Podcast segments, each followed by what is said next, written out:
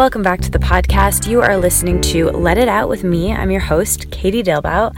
I've been doing this since 2013, and it's my favorite thing that I've ever done. I say that almost every week. If you're new, welcome. Thank you so much for being here. I'm so glad you found the podcast. And if you are not new, if you've been around for a while listening to these episodes, thank you so much. I'm so grateful. If you have a podcast that you want to start, let me know. I would love to help you. Email me. All the info will be in the show notes. I'm recording this from Arizona. I'm on vacation with my boyfriend, and I've never been here before. Thank you guys so much for your suggestions. I mentioned in the Secret Listener Facebook Club that I was coming here to Sedona, and I got so many recommendations from you guys, so thank you. And if you're going on a trip, highly recommend writing in there that you're going, and you can get suggestions from cool people. That's what I did, and it was great. If you want to join the Facebook group, the link is in the show notes. We also have this Patreon page where we give away other content like special episodes that I don't put on the feed, and I'm doing a listener monthly discussion. We're talking about indecision this month, and we also are doing there'll be journaling prompts that I put on there, and then a monthly content club, I'm calling it, because sometimes we'll discuss books, sometimes we'll discuss movies or a TV show. I'm choosing something different every single month. This month is Practical Magic. I watched it for the first time after Lacey Phillips, last week's podcast guest. And if you haven't listened to that episode, highly recommend it. I've been getting so much great feedback on that episode. It was the first one of the new season. So thank you so much for everyone who shared that they were listening and told me what they thought. It means so much. And anyway, so Lacey recommended that movie, Practical Magic, that came out in the 90s with Sandra Bullock and Nicole Kidman. And I loved it so much. We're talking about that for the month of April. So join the Patreon page. We have a suggested donation for coming into the Facebook group of $1 a month.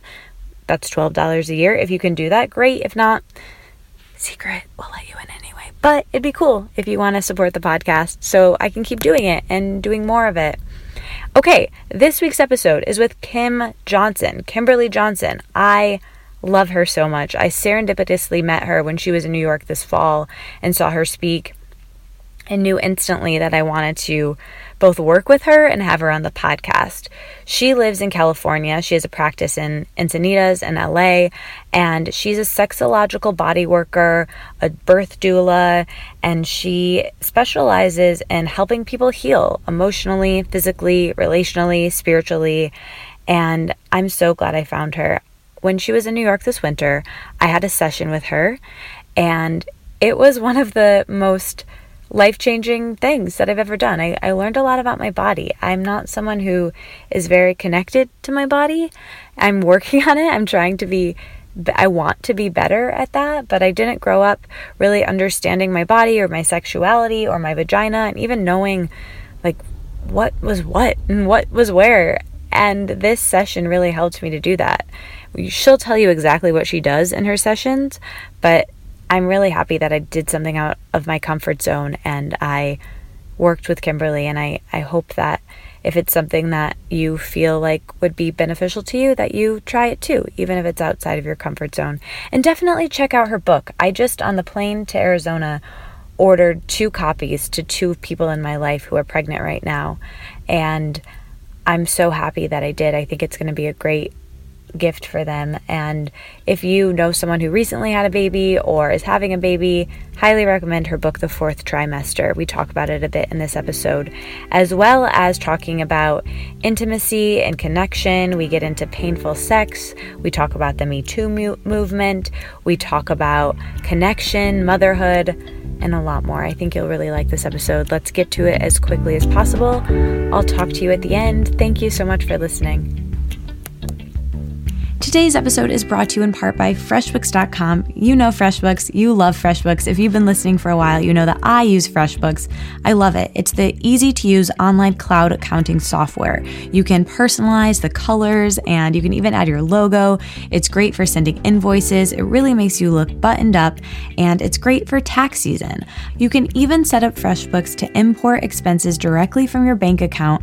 So whenever you purchase something for your business, it instantly uploads uploads it to FreshBooks. I love it, and FreshBooks is ridiculously easy to set up. It's made for people who don't like dealing with numbers and their taxes. Right now, FreshBooks is offering a free 30-day unrestricted trial to our listeners. So to claim it, just go to freshbooks.com/letitout and enter Let It Out in the How Did You Hear About Us section.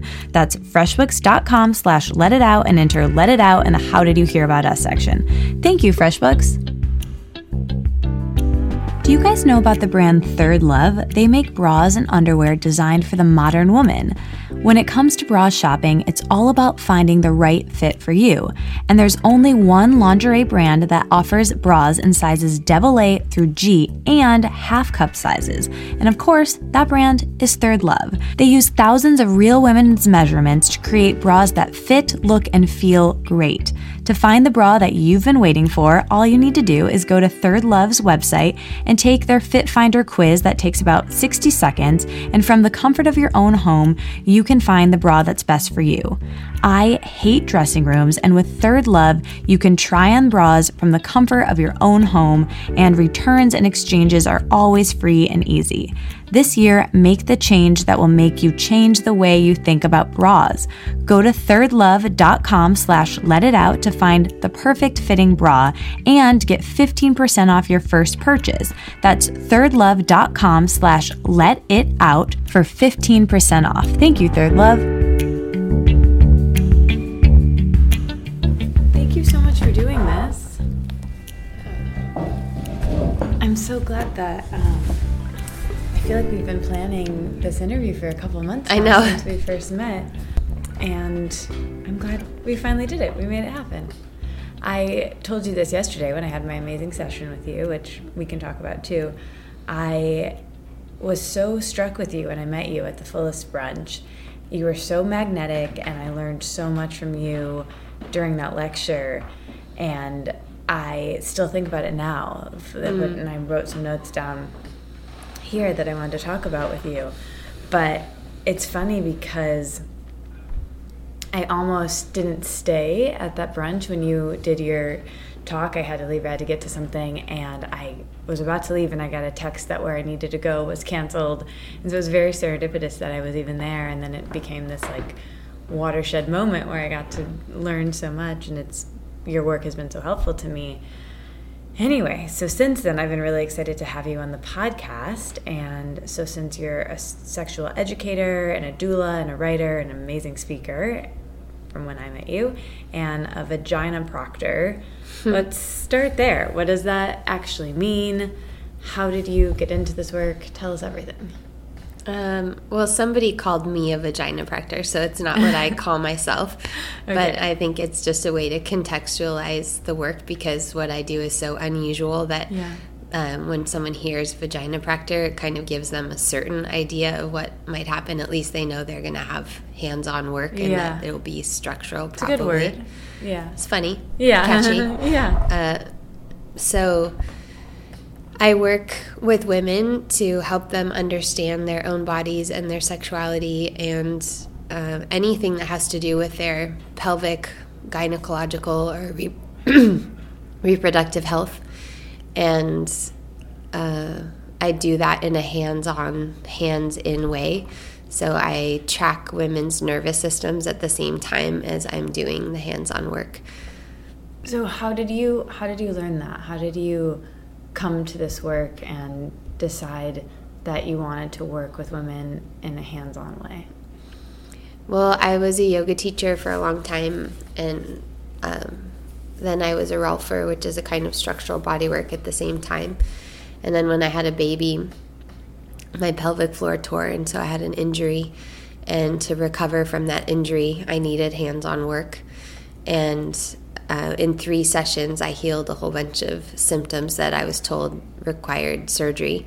And so I was able to heal them non-surgically. And then as a result of that, many women started telling me their stories about difficulty orgasming, painful sex, ovarian cysts, endometriosis, abortions, miscarriages, and all of the many, many challenges women have in their pelvises. And so it just was an obvious step for me to take to do the work because I already did structural work in Rolfing, we work in mouths and noses, and it just was obvious to me that the pelvic floor was uncharted territory that people were afraid to touch. And so I was basically just called to it when a lot of people started asking me for help.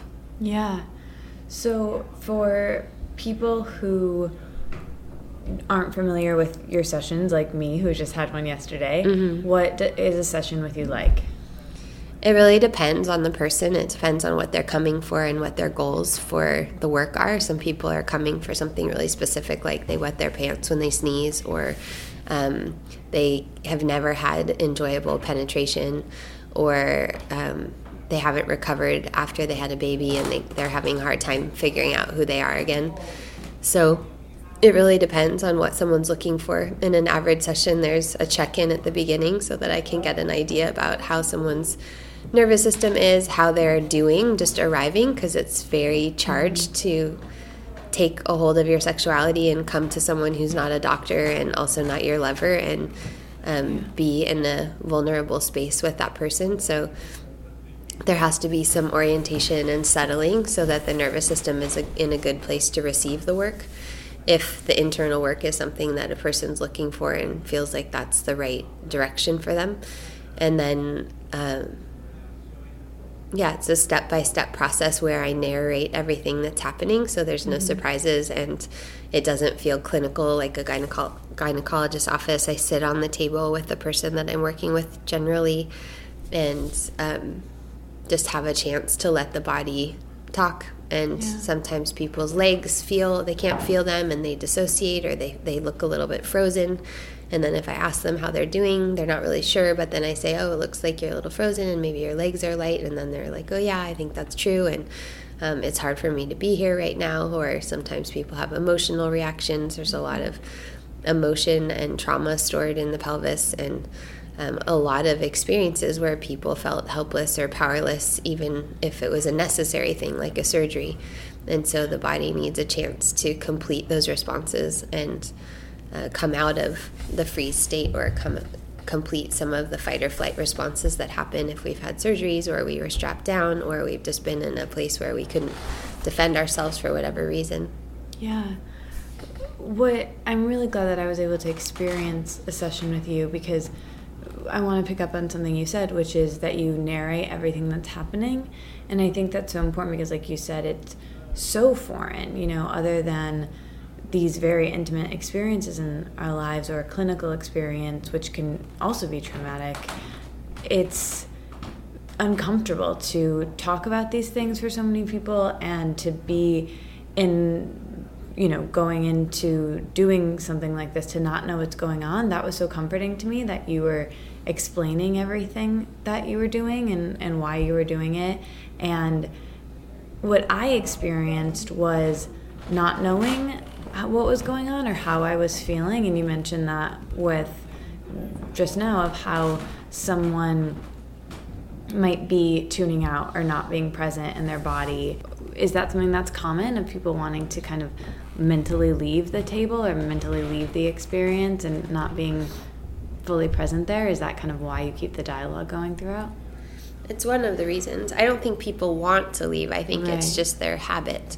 Yeah. And we live in a very mental, intellectual culture. And if the body hasn't been a safe place to live, then we have to skillfully come back into it, because just asking someone to concentrate on their body is not enough. And so there needs to be interpersonal connection, and there needs to be some narration. So I don't think anyone's trying to do it. It's their nervous system and physiology detecting a threat, whether or not it's there, and not feeling like the body is a place that has pleasure, or the body is a place that's a safe place to be.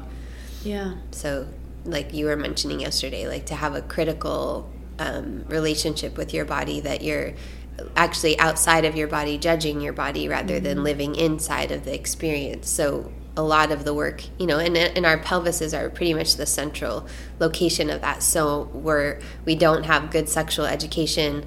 Most women haven't really looked at their own genitals. Most women are afraid there's something wrong with them, that they smell, that it doesn't look right, that it's not functioning right. And so a lot of the work is answering those kinds of questions and providing education, but hands-on education, so that somebody knows their own anatomy and they don't have to guess where things are. They just know where things are, and in a space that's not very, that's less charged, even though there might be a lot of charge that enters into the space because of what someone's carrying in. Yeah. You have such a nurturing energy about you and presence that you feel, I will speak for myself, I felt so calm about how, you know, bizarre this situation could be compared to what a normal day is like. But I weirdly didn't feel weird at all about, you know, someone I met one time's hands being in my vagina, because you are so, you have this nurturing energy about you. But that's what I said to you yesterday, of like, I have maybe looked at my vagina in the mirror one time, if that, and you can look at a diagram, and I thought I knew so much about what was happening in my vagina, and I had no clue where things even were, and how much less how things worked or how they could potentially work better. Is that a common thing you see with people, and what do you think would help people be more aware of what's happening in their vagina? What could shift the sexual education that we have now? Oh, well, that's like the question, like how to save the planet, basically. That's the whole big question. I mean, part of it is having somatic sex education from when we're young, so that we learn how to talk to each other about how we want to be touched. We learn what feels good to us, not just genitally, not like, oh yeah, now you've got to like go masturbate every day, but like, how do you really befriend your own body, befriend your system, so that you know what actually feels good to you, not what's supposed to feel good, not what other people think feels good, but just actually what is pleasurable for you. And then looking in a mirror, I think looking at each other, that's something that, you know, people talk about experimental sexual play and childhood play, but really as adults, many women who are heterosexual haven't ever seen other vulvas, because you can't really see much from the front. So, and no one's really looking between their legs. Before I did this work, I hadn't seen very many vulvas and seen all the variety. So being able to see how other people look, to see the variety, to be able to see other people's arousal and how that works outside of pornography, because pornography and sex are basically like two separate things. They don't really have much to do with each other. So what is arousal really like? How does female arousal work?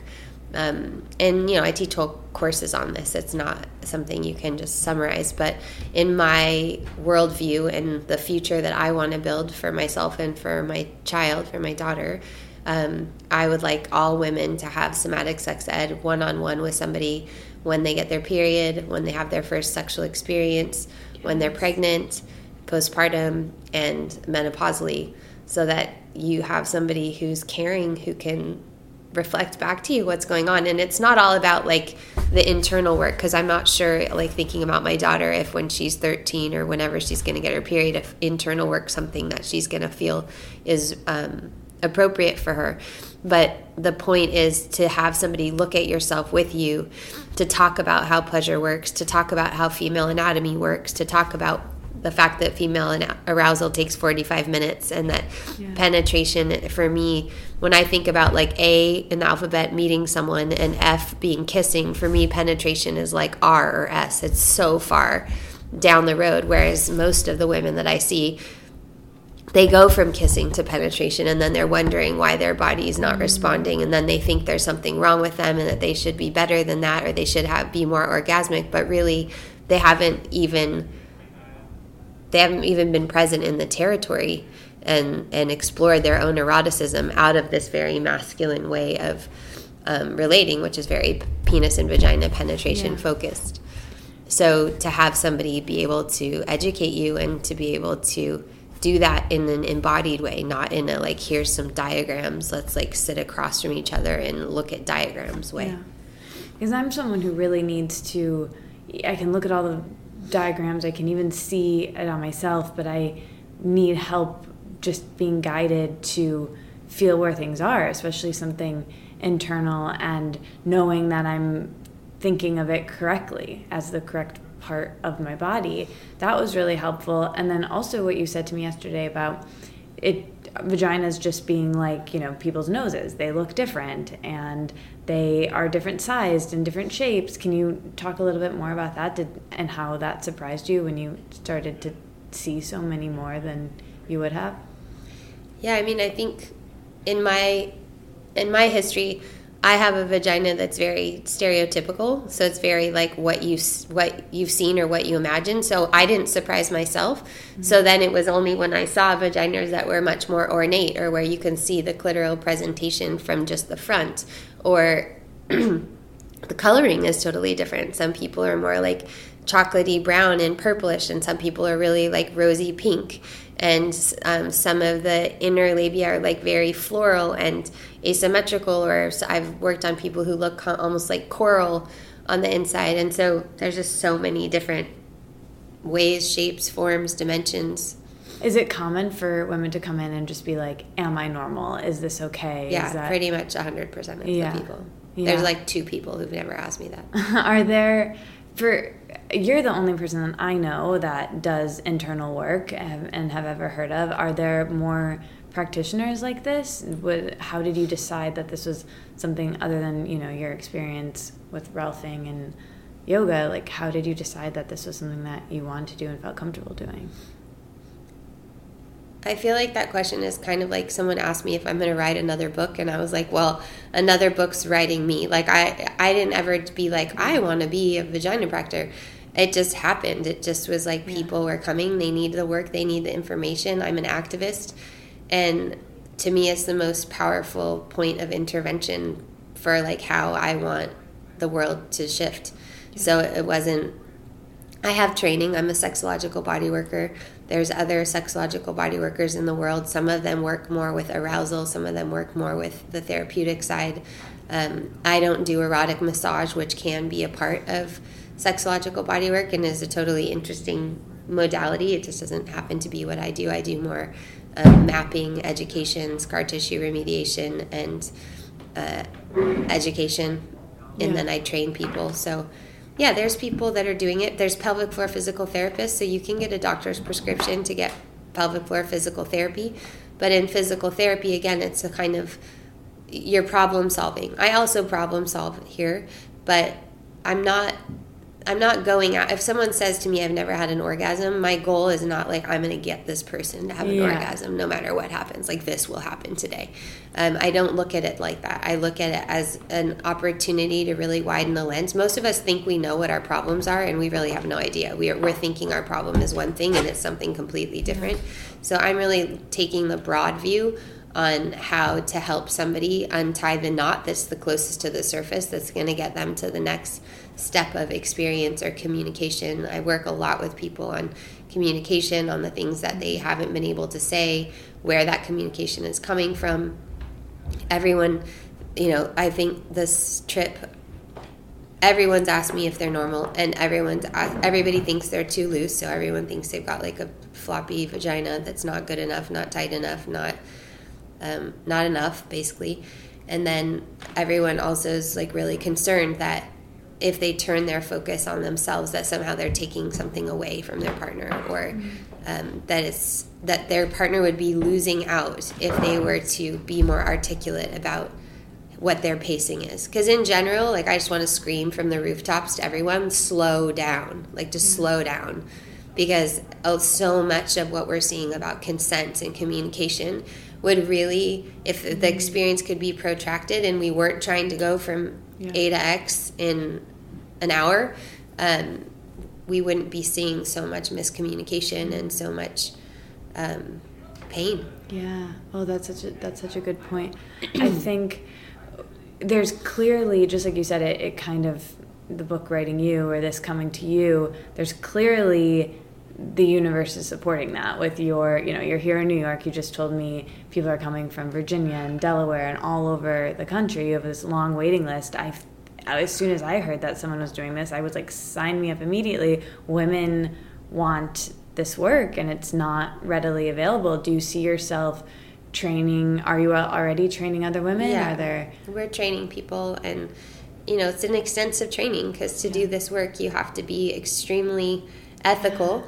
And ethical isn't just like your moral person. It's like you really have to look at your own shame patterns, your own shame matrix, your own preconceptions, everything that's living in your body and how you metabolize those things. So it's an extensive training. We train midwives, chiropractors, acupuncturists, prenatal and postpartum yoga teachers, midwives, I said that already, and doulas. Yeah. So, but I think I was mentioning too, it's actually illegal to do the work because if you touch genitals for money, it's considered sex work.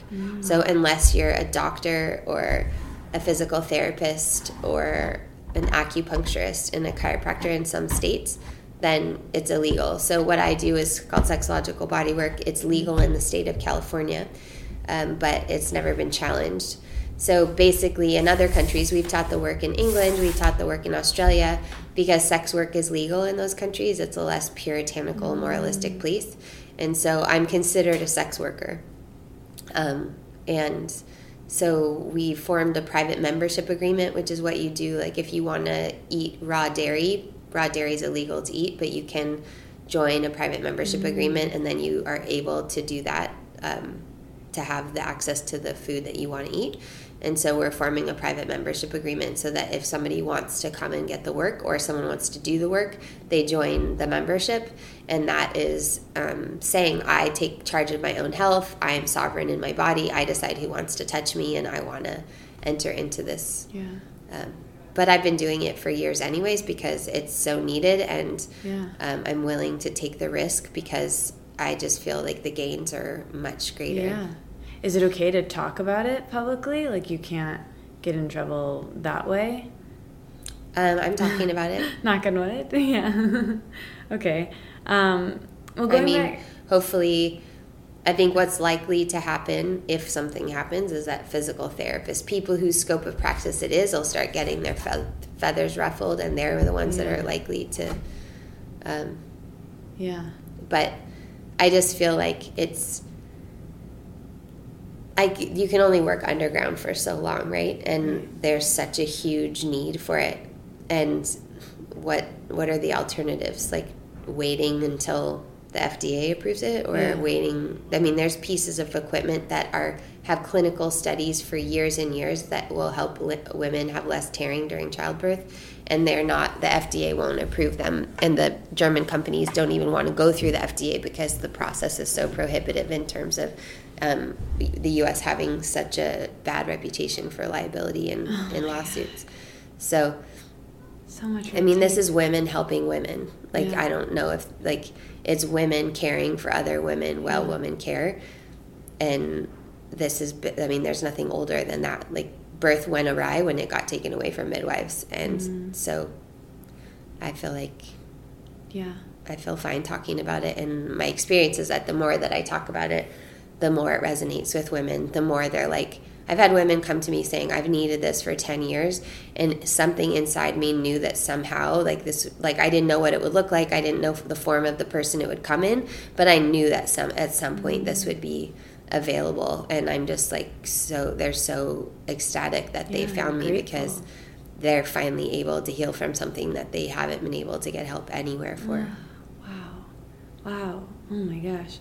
Okay, so I want to go back to when you were talking about slowing down and the cultural moment that we're in. I think I mentioned to you yesterday that I told everyone in the secret Facebook group for the podcast that you were coming on and got so many questions, and a lot around this specifically.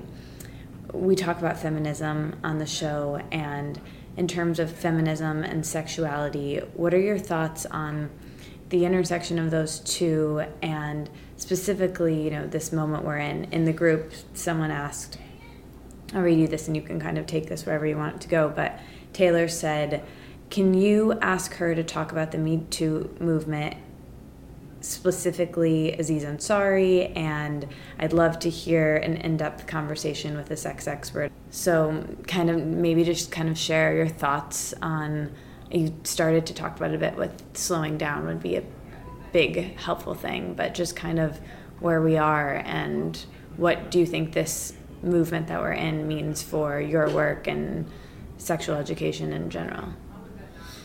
Well, so, you know, we're in the fourth wave of feminism right now, and this wave of feminism is about including our bodies and including our cycles. So the last wave of feminism was about breaking the glass ceiling and achieving everything that men can do and doing it better at the sacrifice of our health. So you see now that lots of women have autoimmune disorders, and lots of women are really falling apart, having children later. Their systems aren't really withstanding it well.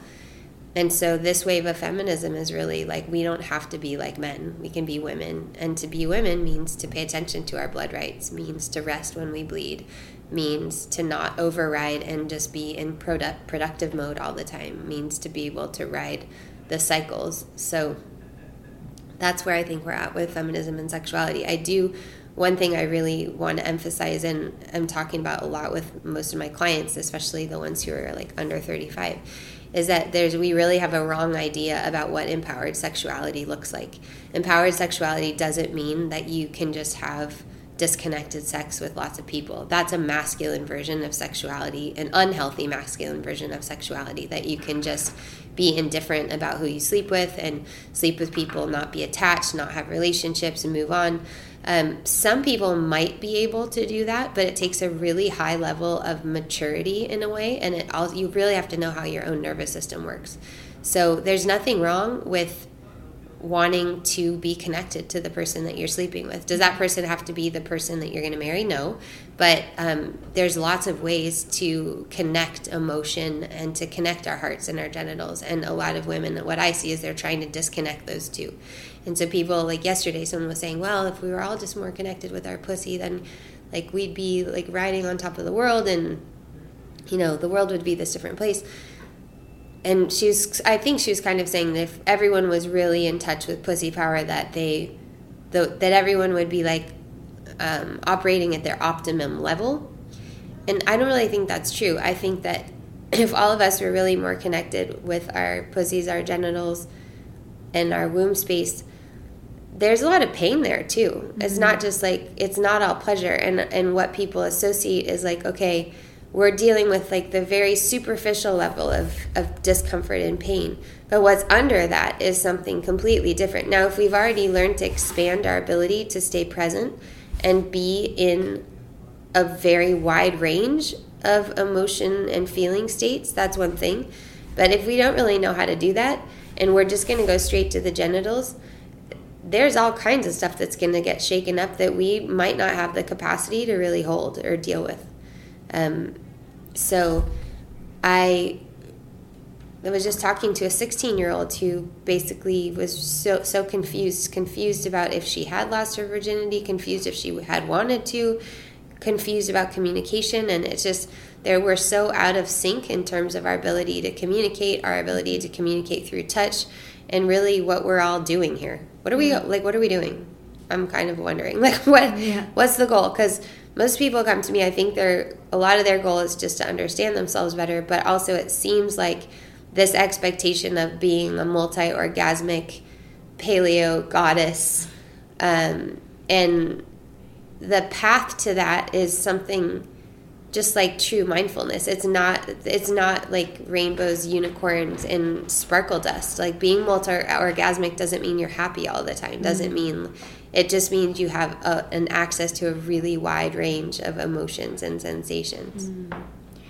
Do you feel like that's something that the media contributes to a lot? And do you see media shifting based on the moment we're in to portray hopefully better communication and more clear consent and slowing down in the way that they portray sex? Mm-hmm. I really have no idea, because I don't connect to media, so I don't have a television. I don't really watch shows, so I'm not really sure.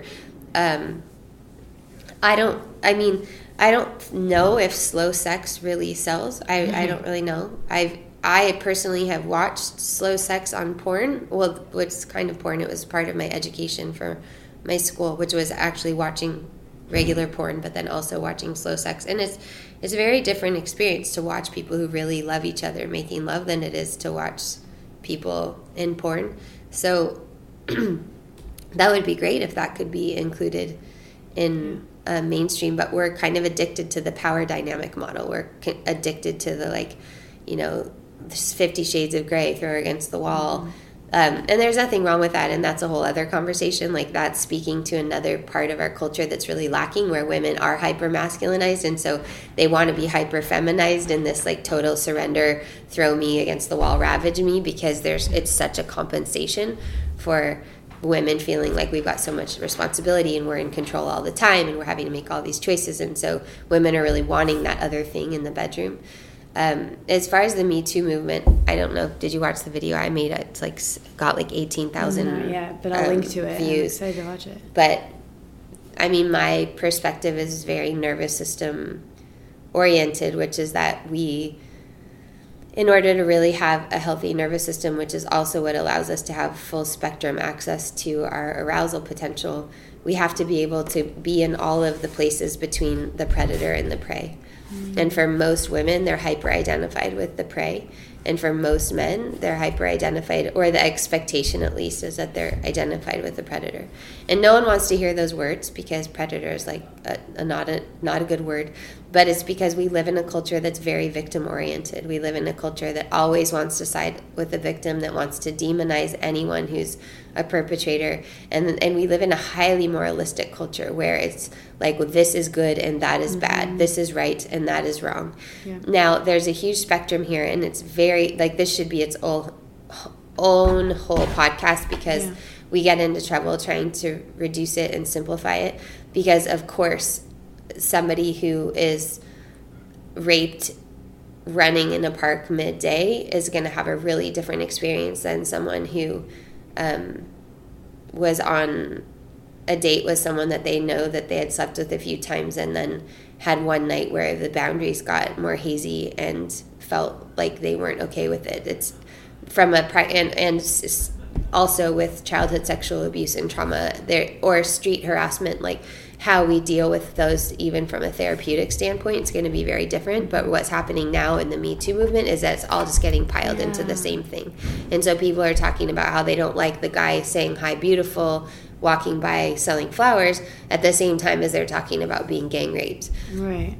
And there are certainly parts of people's healing journeys where using the words victim and survivor are important, because so much of our conditioning is to normalize, well, I guess that was fine. And so many people, what's happening for them right now is they're having all these recollections about ways, places, times in their life when things happened that actually weren't fine, that they just brushed off because they didn't know at the time, or the discussion wasn't happening, or they just normalized it so that they can go on. You know, that's another branch of the nervous system, is tend and befriend, is pull the threat closer. And so women get very confused. Well, why was I still friends with that person? Or why did I still talk to them? Or why did I go back to that situation? Because that's a protective part of our nervous system as well that happens to be estrogen linked. And so it's a more common strategy for women to pull, you know, if you can imagine, you're in your tribal village and you're outside doing stuff, and then a tiger comes in, you're going to pull all your kids and your friends close to you because you're going to be safe in numbers. So there's so many different ways that this impacts how we relate and interact in the world. And I tend to operate from a place that can be unpopular, and languaging it is really important. I would never blame someone for something happening to them. And I do recognize that we don't live in a utopia. There's never going to be a time when there's no predators. We live in the natural world. There will always be predators.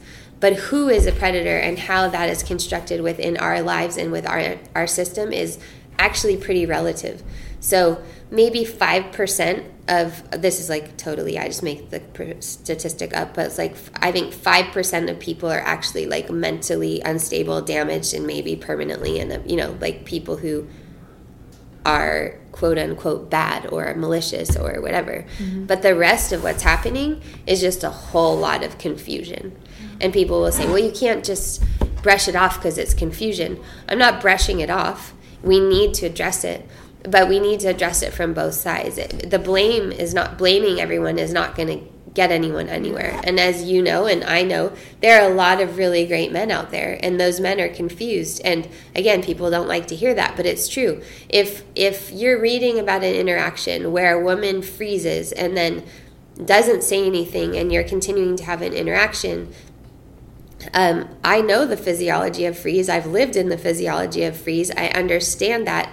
And we have to construct situations where we have a voice. And can that happen all the time? Maybe not, but we can take drug and alcohol use out of sexual behavior. That's a first step. I mean, I don't think we'd be having half the conversations we'd be having if drugs and alcohol weren't a part of it. And when power is involved, we also have to look at ourselves. We can't just say, oh, well, I'm an actress and I really wanted that part, and so I was willing to do that because I wanted that part. I had a college professor come on to me, and basically my grad school recommendations were on the line. He waited till the day after I graduated and then basically said if I wouldn't be with him, that he wouldn't recommend me to the places that I wanted to go. Like, there's all kinds of ways that people can be manipulated and manipulative. But we have to also know our value and our worth, and we also have to stand for that. And we can do that by strengthening our nervous system, by having experiences like what I offer in my work. There's all kinds of ways to get that help through somatic experiencing. Talk therapy is only going to get you so far when you find men inherently dangerous, or every time you get into a sexual situation, your vagina closes, or you can only have painful sex. There's lots of reasons why people have painful sex, but a majority of them are either trauma, so pain, it was painful the first time, then they thought it was always going to be painful, or another kind of trauma where their system perceived danger and that their vagina clenched and the muscles kind of froze shut and they were never able to reestablish safety so that the most intimate and vulnerable part of their body could let go. Yeah. So I'm interested in somatic sex education for adolescents and young adults so that we can learn this as we're going. We can get out of this model that men always want sex and women don't want it, and so men have to convince us or prod us or poke us to get what they want, and that there's some kind of thing to win. But I have to say that paradigm, and maybe like I said, because I'm not really connected to media, and but that's not operant in my life. I don't meet people that are treating other people that way. I meet mostly people who are trying to do the right thing, trying to understand, and really confused about how to do that, and how to do that in a way where there's still polarity and still sexual chemistry and still passion. Yeah. Wow, okay. So much. You are so articulate talking about that topic. I learned so much. I want to go back to you a little bit. I went out of order a bit to ask those questions, and I'm glad I did, but with your personal relationship to your body and sex, you, like you said, have this yoga and Rolf and dance background, and you seem to me as someone who's naturally connected and in tune with your physical body through, the work that you do and in your background. But have you always been this way? Have you always felt connected to your body, or has it been an unfolding for you as well? Well, there's always layers. There's always more deepening and more connection and more body wisdom, for sure. I think I decided really early on, my mom had a lot of plastic surgery, and I decided really early on that I just wanted to accept myself how I was, and that I wanted to break the pattern of stomach hate and evaluating myself constantly through how I look, and I wanted to enjoy more how I felt and what my body could do. And that was a real decision I made when I was about 13, when my mom started getting plastic surgery. But I would say, I've always had a body practice. As I moved through dance to yoga, that was a deepening, because dance was really about how my body looked and the shapes I made, and perfecting lines. And I danced modern as well, but there was more of a a look, an outside view of my body. Then with yoga, it was more of an experience. Like, holy moly, there's like a lot going on in here. Mm-hmm. And then with somatic experiencing, it was even more that way. Like, rather than mapping, charting, and moving my body, it was really just listening and waiting for the unconscious to reveal itself through my body. So, as I mentioned to you yesterday, I'm kind of the opposite, and we had a lot of questions in this vein too, of feeling really disconnected from my body. I've noticed that I, and my sexuality, but just my body in general, like I ignore even, I'm obviously aware of this and trying to get better, but ignore different sensations from, you know, hunger, fullness to tune out, or I ignore, you know, when I have to go to the bathroom if I'm like trying to work and need to get things done. And of course that's okay sometimes, but it, emotionally I do it a lot as well with, you know, having these emotions and then stuffing them down somewhere, and those get stuck in our bodies. So how do you help women, or when you talk about this sort of thing of, you know, where you are with your body and what you teach about sensitivity and sexuality to be more connected and present and embodied, what was your greatest lesson on that? I mean, everyone who comes to me is in a body. What we tell ourselves about our body is something else. But we all, I mean, anyone who comes to me has much more health than illness because they were able to come in. Yeah.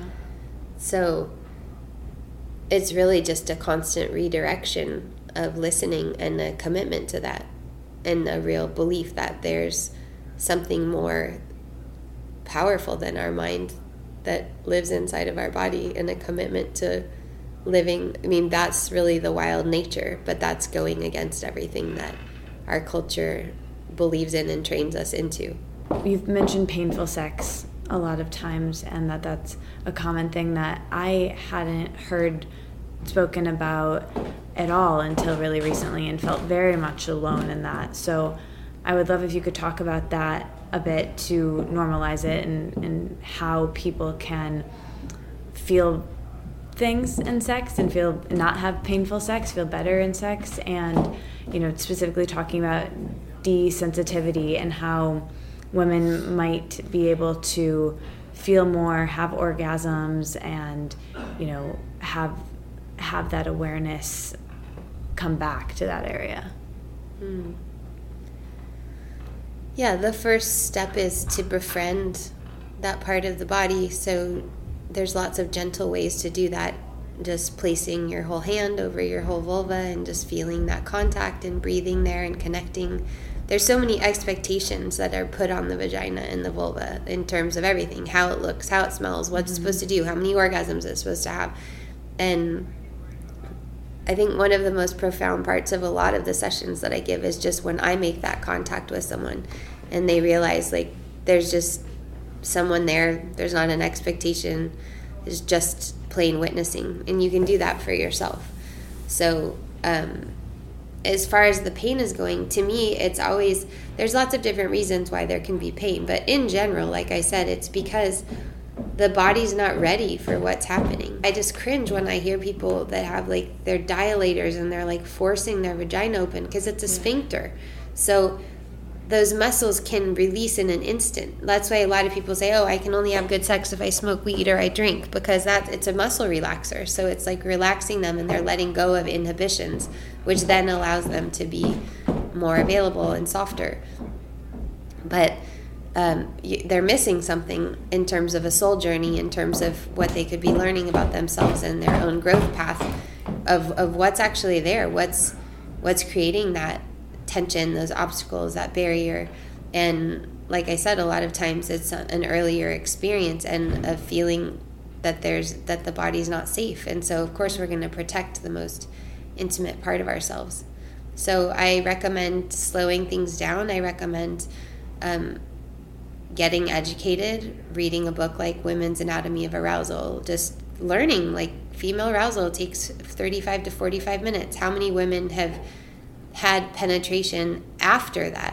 How many women have had an orgasm and then tried penetration? Most people think of orgasm as the end of sex. What if that's the beginning of sex? What if that's where it starts?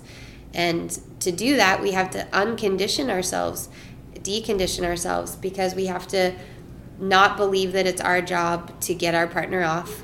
We have to believe that our pleasure is just as important and that our pleasure could actually be feeding the other person's pleasure.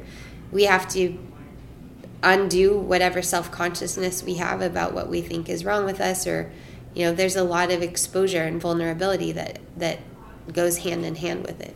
Yeah, you said once, and I wrote this down in my notes because I liked it so much, in another podcast you say, orgasm is like a flower blooming or a pot boiling, and if you're staring at it and trying to make it happen, it won't happen. And I loved that, and I think that's kind of like what you were saying, when the mind wants it but the body doesn't. I think, you know, I'll speak for myself, that's something where I just want my mind and body to match up, and I just want an easy fix. And I think I said to you yesterday, I was just like, how do I just fix this and change it? And I want a formula, and I want a homework, and this is an internal slow journey. Maybe there's a better word, but anyway, process. Yeah, it's something that takes time and you have to focus on. Yeah, or you don't focus on it, like, because what happens is people are really focused on it, right? They're just like, I don't have an orgasm. I don't have orgasms. I'm not sure if I've ever had an orgasm. Like, I have people who say, oh, well, I have this partner and he never finishes. And I think, well, that's fantastic, because then you can just have like as much sex as you want. That's incredible. And they're like, no, because the whole time it's just like about that thing. And so what it is like, okay, harder and faster friction. Well, that doesn't produce orgasm in general. Like, orgasm requires relaxation. It requires a parasympathetic nervous system response. So doing more and trying harder and focusing on it and hardening and narrowing your focus is just narrowing the experience. It's actually relaxing, letting go, trying a different pathway, pausing, man. If everyone could just learn to pause, because people think, oh, if I stop, then it's just going to ruin everything. And then he might lose his erection. And then what if I'm not turned on? And is like all this future stuff of like, but if your system just wants to pause and you need to catch up in the moment with all parts of yourself, pause, take a few breaths, back away from each other, cup each other's genitals, look each other in the eye, spoon for a little bit, and then see what happens, and maybe that arousal will dissipate, or maybe there'll be another wave. But the multiple orgasms is really about entering into a state where you're in constant orgasm, because you're in like the valley where your system is just harmonized to that frequency. Wow, it's funny. I just remembered I want to tell you this. So yesterday, I think the thing that I took away most was when you said, You were saying that, you were like, you should stop and take a breath if you're feeling overwhelmed, or you just, you know, say that to your partner. And I looked at you and I was like, well, how do I say that? How do I say that in the moment? And you were just like, just look at him and say, can we stop? Can we take a breath? And I did that yesterday, and it was so helpful, and it was so easy. And I think that right there, of just me not knowing how to articulate something and it not be awkward or weird or I don't know, just not being in my head about it, and saying to another person and someone who I feel safe with and is educated to just be like, no, say it like this, and then trying it that way. I think if everyone listening takes that away, of just like pausing with their partner and saying, let's take a breath for a minute. Like, I think that right there could potentially make a shift. Yeah. And lots of times you do it lots of times throughout a period of time together. There's, you know, if you're with somebody for a couple of hours, you're going to probably want to pause a couple of times. And once you ask for the pause, you'll notice your partner will start asking for that too, because you're modeling something that both people are experiencing. But there's just so many assumptions being made, and so many, you know, today I was talking with this woman and she has painful sex, and so she's dating somebody, but she feels like she can't go home with him. And I was just listening to the whole thing, and I'm like, okay, well, first of all, does going home with him immediately mean sex? Because are you sure that's what he's expecting? Like, you're just assuming that that's what happens because you think that's what other people do. But what if you just said, I'd like to come home with you, but penetration's off the table for me? She was like, well, I'm like, why didn't you just say, I'm really interested in you. I'm really interested in exploring sexuality and intimacy with you. And for me, I like to take things really slow. Or in the past, I've experienced some pain, and I know that's something I might need to work with, and I'm wondering if you're open to that. Then you don't have to wonder. Or have the bad experience and then try to repair that and then tell yourself the story that you were rejected because of that, but really it's because you freaked out because you didn't take care of yourself earlier to prepare the person. I mean, everyone's got something that they think they're unlovable for. Everyone's got genital herpes or, you know, a trauma in the past or erectile dysfunction or they're a 45-year-old virgin. I mean, I've heard it all. So there's not a person on earth that thinks there's some reason why they're the one that shouldn't be loved or that they don't deserve it or that they have something that they're hiding that's the thing that's going to make that person not want them, so they're just going to not say it for longer. Yeah. And I'm just like, if you want to create a vulnerable, connected, trustworthy relationship, because people always tell me, oh, well, you're so lucky that you have these relationships where you can say these things. And I'm like, no, I say these things and then I create that relationship. Yeah. It's not like I just meet people who already know how to do this. And it's not like I feel like I know how to do it all the time too. But in the moment, I would just rather say, this is what's going on. How is that for you? Yeah. You said, again, in another podcast that I wrote down that I took away was you were saying, I can't even find it in my notes, but I know it's in here somewhere, where you said something like, the most skilled lovers that you've been with communicate more. And I think there's a misconception where people think that in sex there isn't communication, there isn't direct communication, and that directness actually makes the experience better. Can you talk about that or some more advice or lessons or good lines to say during sex, like taking a breath? Well, one phrase I think is really helpful is just, I'm complete. Mm. So at whatever phase you're at, if kissing, you just feel complete with that. Just like, I've had a really great time and I feel complete. And there doesn't have to be an excuse. You don't have to like scream no and like throw your arms up. It's just like, that feels like enough for me right now. Yeah. And I look forward to seeing you again if that's true. Or I'd like to connect tomorrow. I'm good. But not, there's this expectation and belief, I think, that once you start something, you can't stop, and the wheels are already turning and the momentum's going, and so you have to just follow that through. And there's so many people that would have like half the amount of sexual partners that they've had, which it doesn't matter how many you have, but it's like, why do that to yourself? Why expose yourself to STDs you don't need to expose yourself to? Why create this system of this situation of high activation if really you're just wanting another thing? So I'm complete, I think, is a really good one.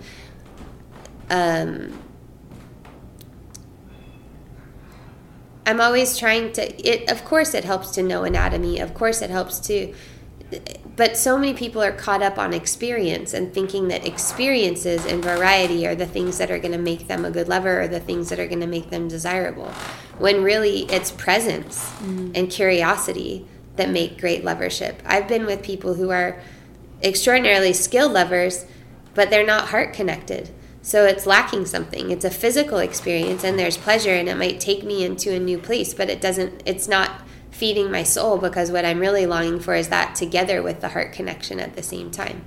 And then there's people that are really innocent. And one of my turning points in relationship was a partner that I had that had difficulty maintaining and getting erections sometimes and maintaining them. And we had an amazing lovership, because for the first time a hard dick wasn't the center of attention, wasn't the only thing that mattered, and so there was just so much exploration and curiosity when that wasn't the go-to automatic thing. And so I really recommend women, or you know, all people, because I found that once I state these things, the people that I'm with are always right on board with it. It's just that they also have never heard of it.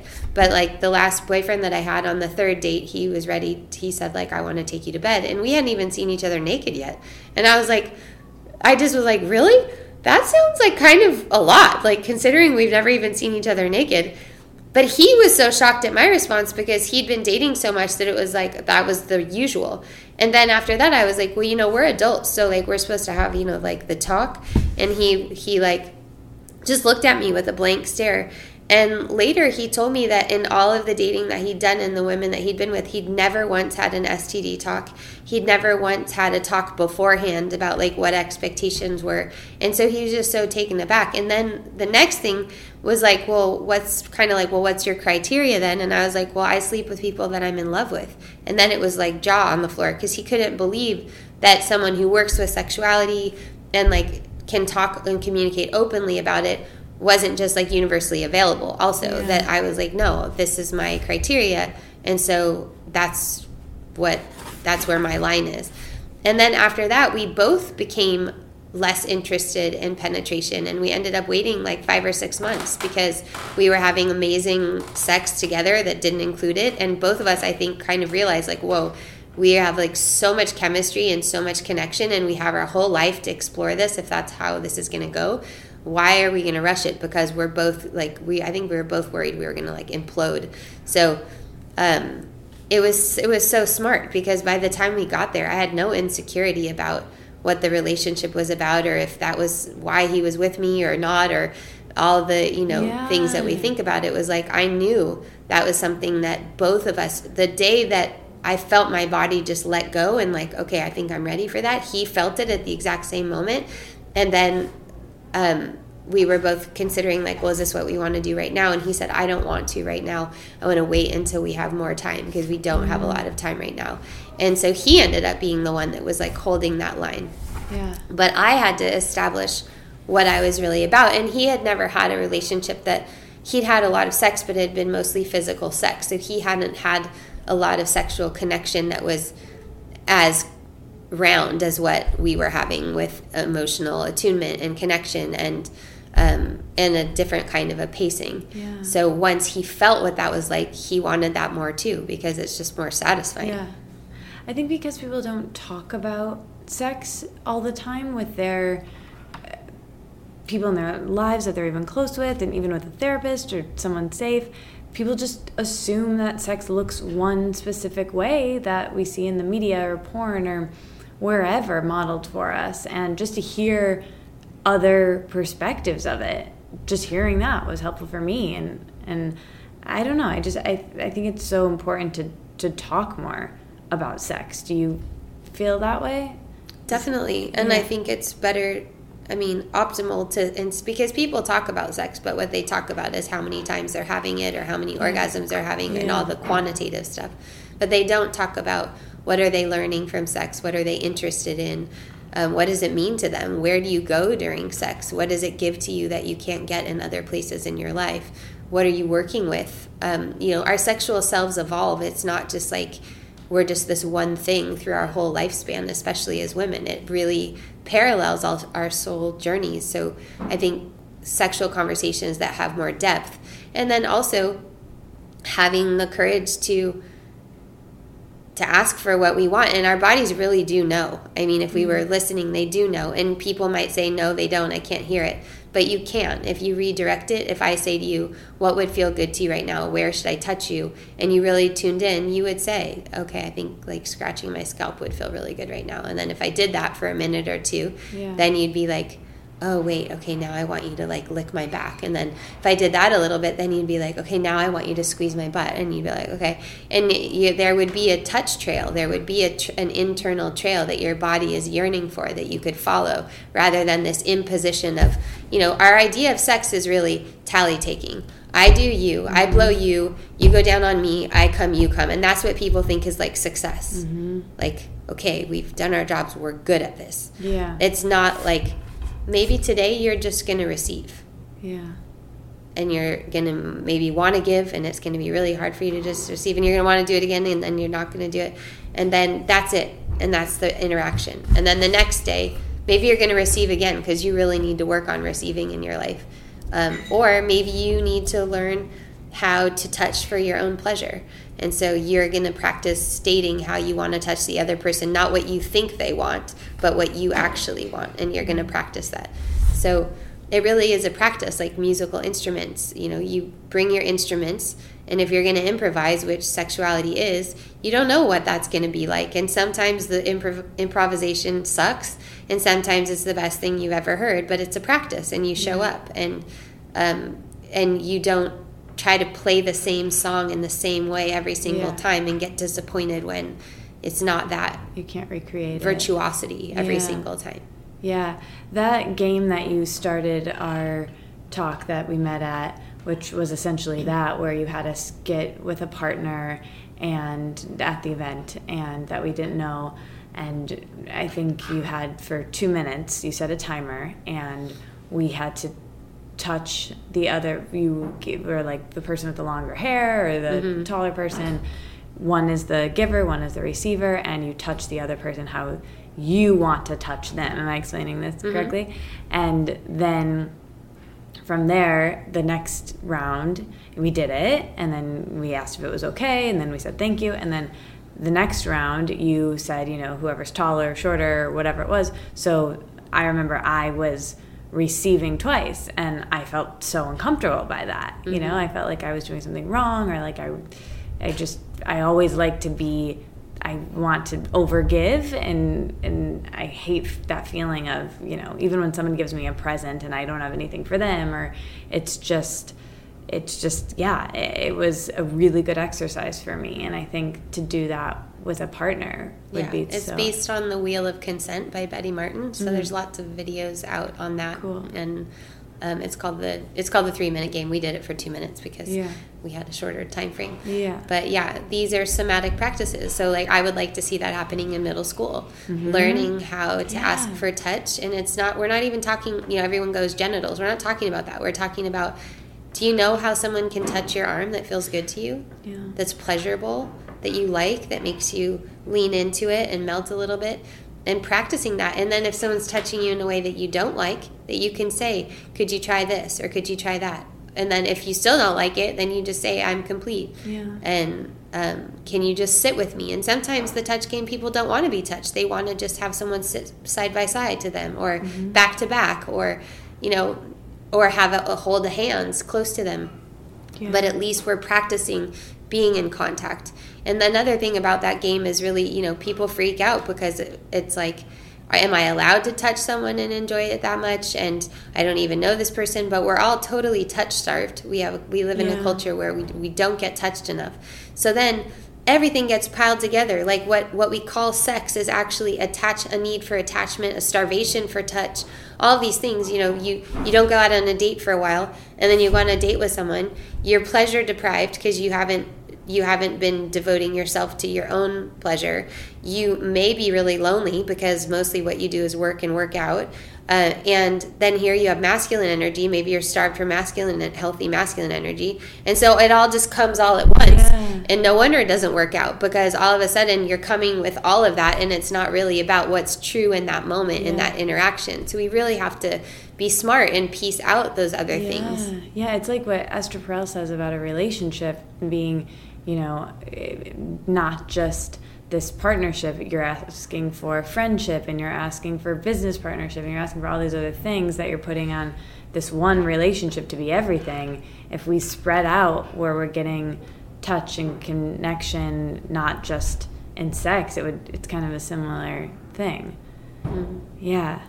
Okay, we have so many more questions from people, and I want to get through as many as we can, so I'll kind of ask these more in a quick fire way, and you can just kind of say, you know, what you think, what your thoughts are on these next few things. So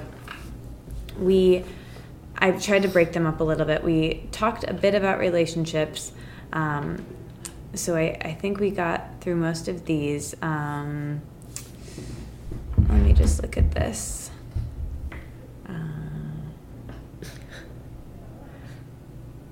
I wanted to just touch on birth a little bit, if that's okay.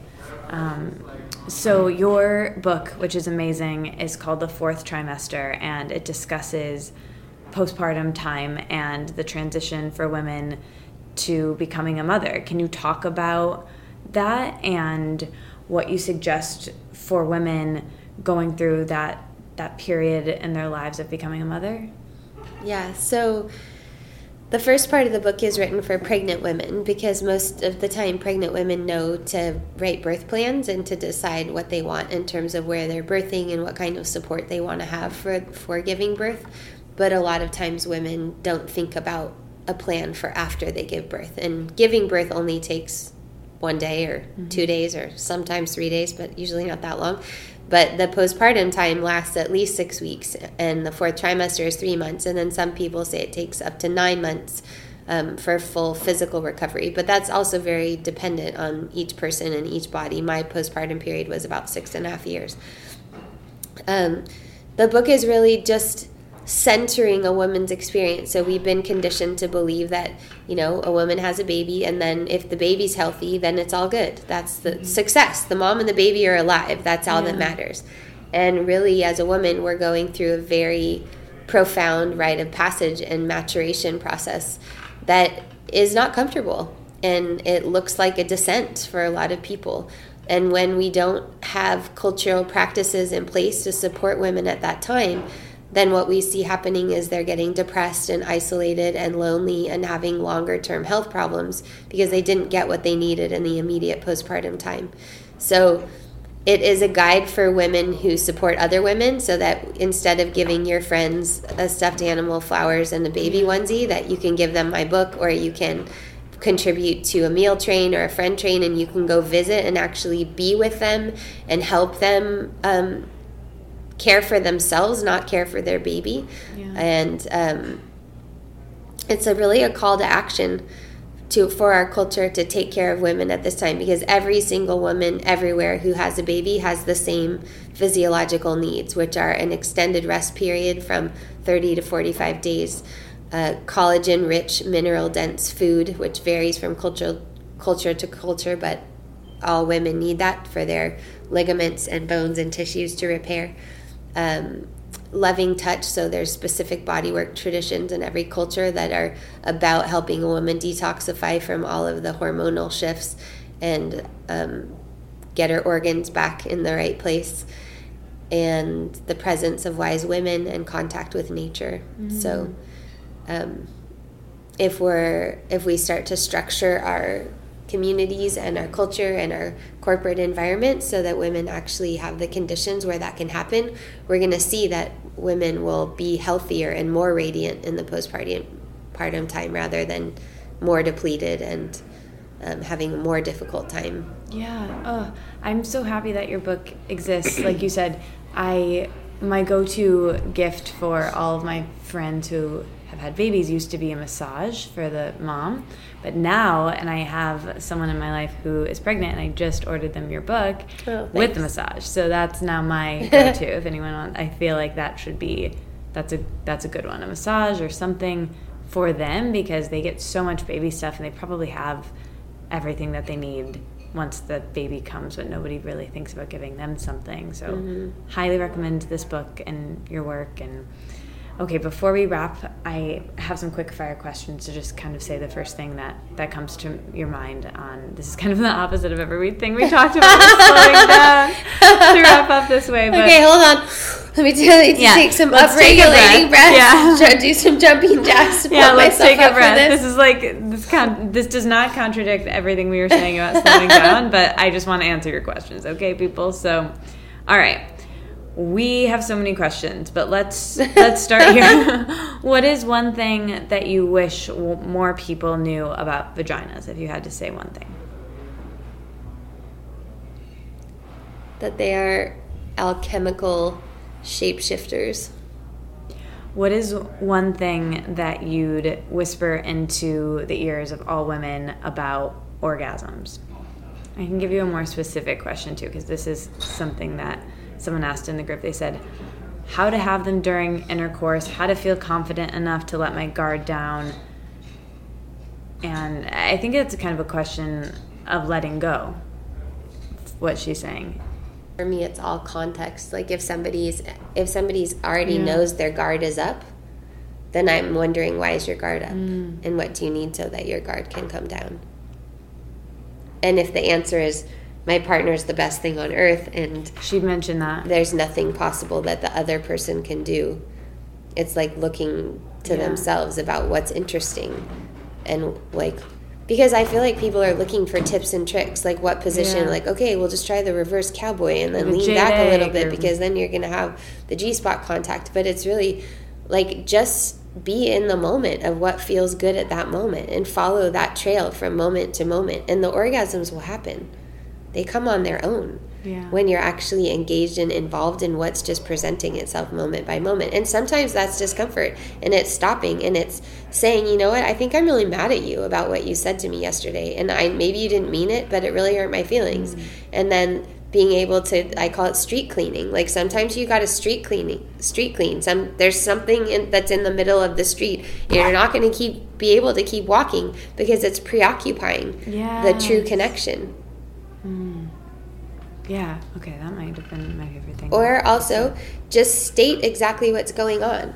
So rather than make a story up about it, what if in that moment that you're feeling like you can't let go, you're able to say that in that moment. Right now I feel like I'm at that edge where I want to let go and it's not happening. Yeah. And then what happens after you say that? So good. Yeah, wow. Okay. What happens if you just name what it is that you think is a problem? Because it's we're all having thoughts and we're all, you know, so what prohibits a person from bringing that into present moment experience, especially because probably the other person is also perceiving it. Mm-hmm. So naming it, and then it's all, I think also women are always thinking everything's their problem. It's like, what happens for you to say that and say, what can we do together? Do you have any ideas of how we might shift this? What would feel good to you right now? And if the person's answer is whatever will feel good to you, then you need to ask them further, because that's not a sufficient answer. What will feel good to you? Well, what will feel good to you? Well, what will feel good to you? That's not ownership. Yes, it's great. We should. It's not every person for themselves. Go for yours. But at some point, we have to reclaim our own desire and pleasure so that we can interface, so that there's some place to go. Helping each other figure it out. Yeah. Yeah. Okay. What sounds good to you? What do you want on the buffet? What is your fantasy? You know, and a lot of it has to do also with women really getting out of the judgment place of their partners. You know, like people have fantasies, and you know, 50% of women have rape fantasies. Mm-hmm. 1 out of every 2. That's a lot. Yeah. And most of those people are thinking they're fucked up because they're having them. Yeah. But obviously they're not, because that many people are having them. Right. So it's not really about the content of our fantasies. It's more about other things that are happening in the midst of those fantasies and how those offer some kind of repair in other aspects of our psyche. So are you courageous enough to ask your partner what their fantasies are? Do you feel the pressure then that you have to act them out if they tell you? Like how willing are you to also share yourself in something a little bit deeper than this hurts? Mm-hmm. Because eroticism is a lot more than physical connection. So good. Okay. We got a couple questions about menopause and sex, and I know this is a huge topic, but what are, you know, maybe a few things that you could share around that stage of life? Well, in general, in menopause, women are really at a stage where they're caring a lot less about pleasing everyone else, and they're caring a lot more about what works for them. So that's why you see a lot of women get divorced during menopause, because they're just like, fuck this whole keep the family together thing. Like, I'm out. I'm going to go move to Sedona and do my own thing. So sexually, it can be an extremely empowered time where women are just really claiming themselves and their right to their own pleasure and their body. And usually they have some experience with what they like and what feels good. So it can be a really powerful and empowering time. Sometimes people have some physical stuff go on, like less lubrication, just because there tends to be more dryness during menopause, or the vaginal tissues can thin a little bit. But in general, like postpartum, we have these cultural scripts like, oh, well, we're old. And so when you're old, because we worship youth in our culture, or postpartum, I'm touched out, or this or that. But we don't have to adopt those as our personal narratives, because it just doesn't have to be true. Yeah. Being touched out is an excuse. What kind of sex do you want that actually fills you up? What kind of touch do you want so that you feel nourished by this and want to be touched? Not like, what kind of sex do you have to accept? Yeah. So we have to take initiative about how we want to direct those interactions. Yeah. Well said. Okay. What is your favorite part about the work that you do? Oh man, I'm totally hopelessly powerless over my passion for what I do. So there's not really one. Yeah. One you can thing. Tell.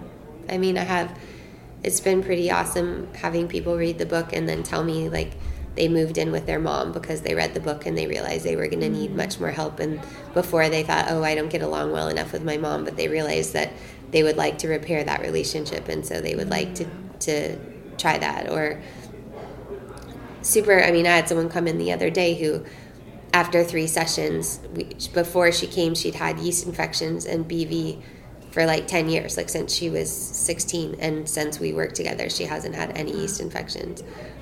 And it's not diet related at all. She had already done tons of diets and given up sugar and done all those things. So it was just based on our work together. Wow. I've had women who, it's pretty profound, women who thought they would never have sex again because they were so damaged after they had their kids. And then they're like, they come and they get some sessions and they realize they put it together like, oh, this is why this happened. And this is why my uterus is hurting so bad. And I didn't even know that's why I was pushing my husband away. And their marriages probably would have disintegrated because they just couldn't even handle the amount of trauma that was stored in their pelvis. And then they come back and they're like, I'm having pain-free sex. And they're so happy. So, that's super rewarding, but it doesn't require that for me to feel rewarded. It's just the fact that people are getting, my soul call is heal the unspeakable. And so I think whenever you're doing what you're really meant to do, then there's infinite rewards. Yeah.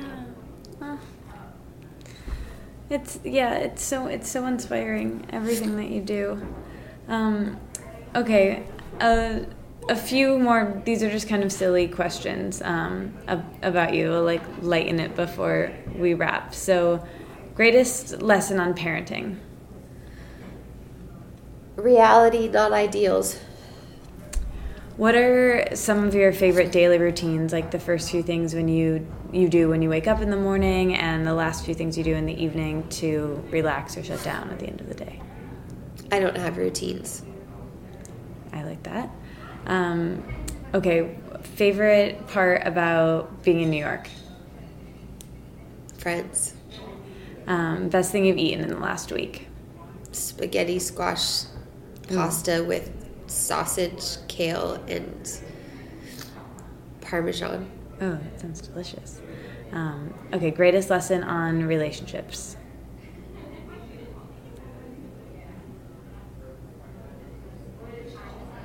Life is long. Okay, well, first of all, thank you so much. I just want to honor you for the work that you do and for doing my podcast, and congratulations on your book.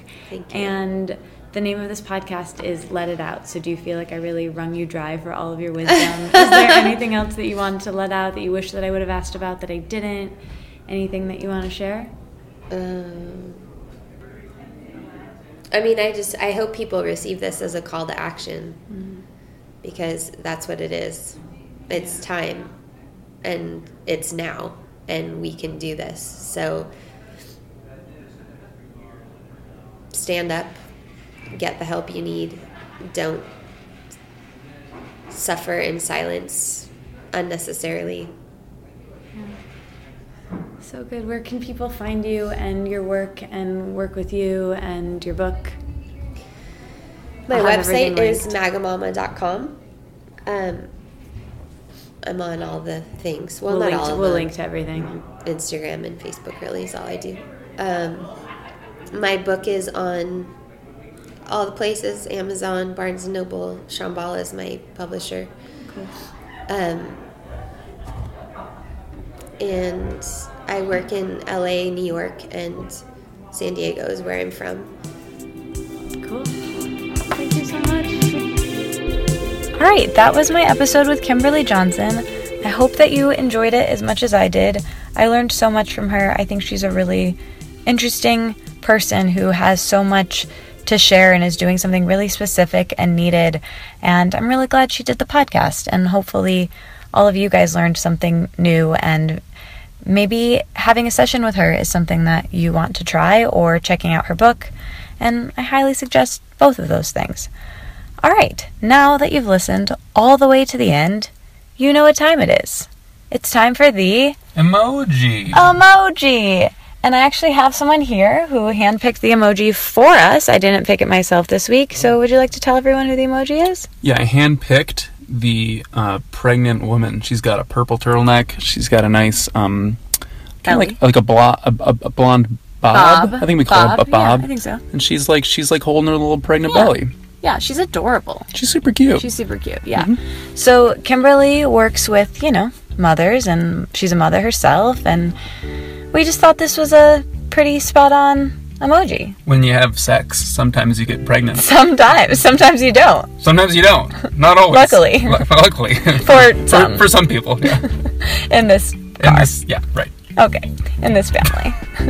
Okay, goodbye. Thank you for listening. Love you guys. Talk to you next week. Bye. Today's episode is brought to you in part by FreshBooks.com. You know FreshBooks. You love FreshBooks. If you've been listening for a while, you know that I use FreshBooks. I love it. It's the easy-to-use online cloud accounting software. You can personalize the colors, and you can even add your logo. It's great for sending invoices. It really makes you look buttoned up, and it's great for tax season. You can even set up FreshBooks to import expenses directly from your bank account. So whenever you purchase something for your business, it instantly uploads it to FreshBooks. I love it, and FreshBooks is ridiculously easy to set up. It's made for people who don't like dealing with numbers and their taxes. Right now, FreshBooks is offering a free 30-day unrestricted trial to our listeners. So to claim it, just go to freshbooks.com/letitout and enter Let It Out in the How Did You Hear About Us section. That's freshbooks.com/letitout and enter Let It Out in the How Did You Hear About Us section. Thank you, FreshBooks. Do you guys know about the brand Third Love? They make bras and underwear designed for the modern woman. When it comes to bra shopping, it's all about finding the right fit for you.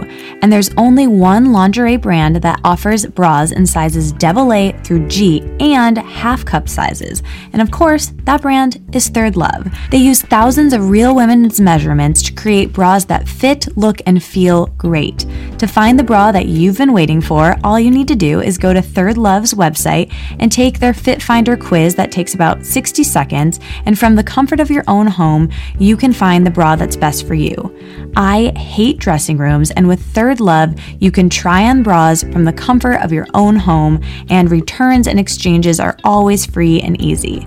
This year, make the change that will make you change the way you think about bras. Go to thirdlove.com/letitout to find the perfect fitting bra and get 15% off your first purchase. That's thirdlove.com/letitout for 15% off. Thank you, Third Love.